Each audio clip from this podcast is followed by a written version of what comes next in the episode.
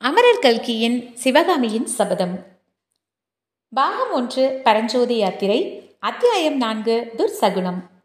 வீதியோரத்தில் இருந்த சுமைதாங்கியின் மீது பரஞ்சோதி சாய்ந்து கண்ணை மூடி கால் நாளிகை கூட இராது. ஏதோ பேச்சு குரலை கேட்டு தூக்கி வாரி போட்டுக்கொண்டு கண் விழித்தான். தெருவில் யாரோ இவ்விதம் பேசிக்கொண்டு போனார்கள்.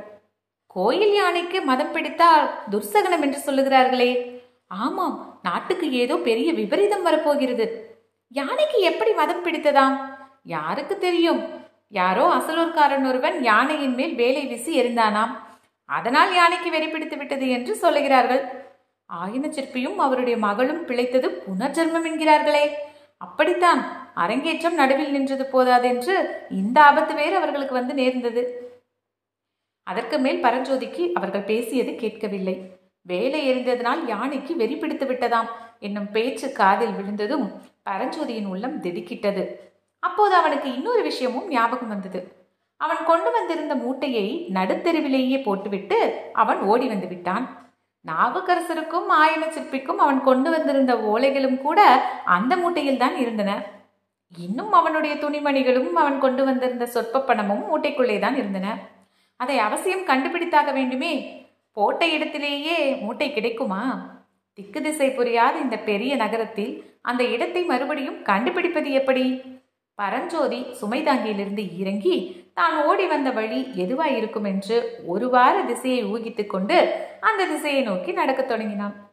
இதற்குள் வீதிகளில் ஜன நடமாட்டம் வெகுவாக குறைந்து போயிருந்தது. வீட்டு கதவுகளை எல்லாம் சாத்தியாகிவிட்டது. வீதி விளக்குகளை அணைத்து விட்டார்கள். நல்ல வேளையாக பூர்ணச்சந்திரன் பால் போன்ற வெண்ணிலாவை பொழிந்து கொண்டிருந்தான். நிலா வெளிச்சத்தில் நாற்புறமும் கூர்மையாக பார்த்து கொண்டு பரஞ்சோதி வெகு தூரம் நடந்தான். எவ்வளவு நடந்தும் யானையை சந்தித்த இடத்தை அவனால் கண்டுபிடிக்க முடியவில்லை.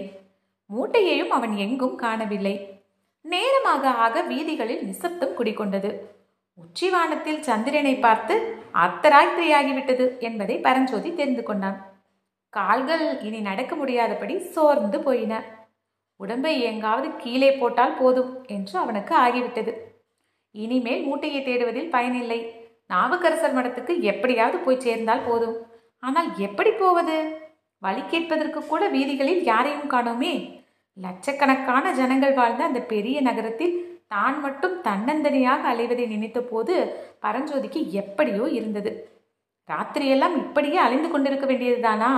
ஆயிரக்கணக்கான மாளிகைகளும் மண்டபங்களும் வீடுகளும் நிறைந்துள்ள இந்த நகரில் தனக்கு இரவில் தங்குவதற்கு இடம் கிடைக்காதே. நல்ல வேளையாக இதோ யாரோ வருகிறார்கள் போல் இருக்கிறது. பேச்சு குரல் கேட்கிறது. விசாரித்து பார்க்கலாம். ஒரு வீதியின் முடுக்கில் இரண்டு பேர் பேசிக்கொண்டு வந்தார்கள். அவர்களை பார்த்தால் நகர்காவலர்கள் போல தோன்றியது. பரஞ்சோதியை பார்த்ததும் அவர்களே நின்றார்கள். யாரப்பா நீ? நடுராத்திரியில் எங்கே கிளம்பினாய்? என்று அவர்களில் ஒருவன் கேட்டான். நான் அயலூர் ஐயா என்று பரஞ்சோதி சொல்ல ஆரம்பிப்பதற்குள் முதலில் பேசியவன் அயலூர் என்றால் எந்த ஊர்? என்றான். சோழ தேசம். ஓஹோ உறையூரா? இல்லை ஐயா கீழே சோழ நாட்டில் செக்காட்டங்குடி கிராமம். இன்று மாலைதான் காஞ்சிக்கு வந்து சேர்ந்தேன். அப்படியா இங்கே எதற்கு வந்தாய்? நாவுக்கரசரின் மடத்தில் தமிழ் பயில்வதற்காக வந்தேன். அப்படியானால் நள்ளிரவில் தெருவீதியில் ஏன் அலைகிறாய்? மடம் இருக்கும் இடம் தெரியவில்லை. சாயங்காலத்திலிருந்து தேடிக்கொண்டிருக்கிறேன்.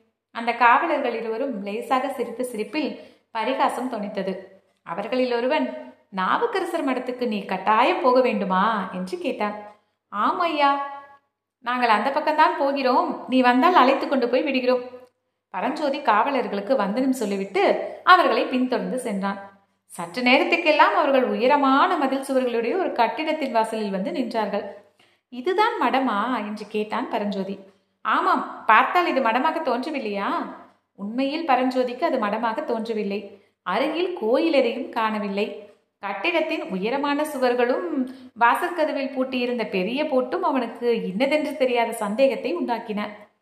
அவனை அழைத்து போனவர்களில் ஒருவன் வாசற்கதவண்டை சென்று அருகே இருந்த காவலனிடம் ஏதோ சொன்னான்.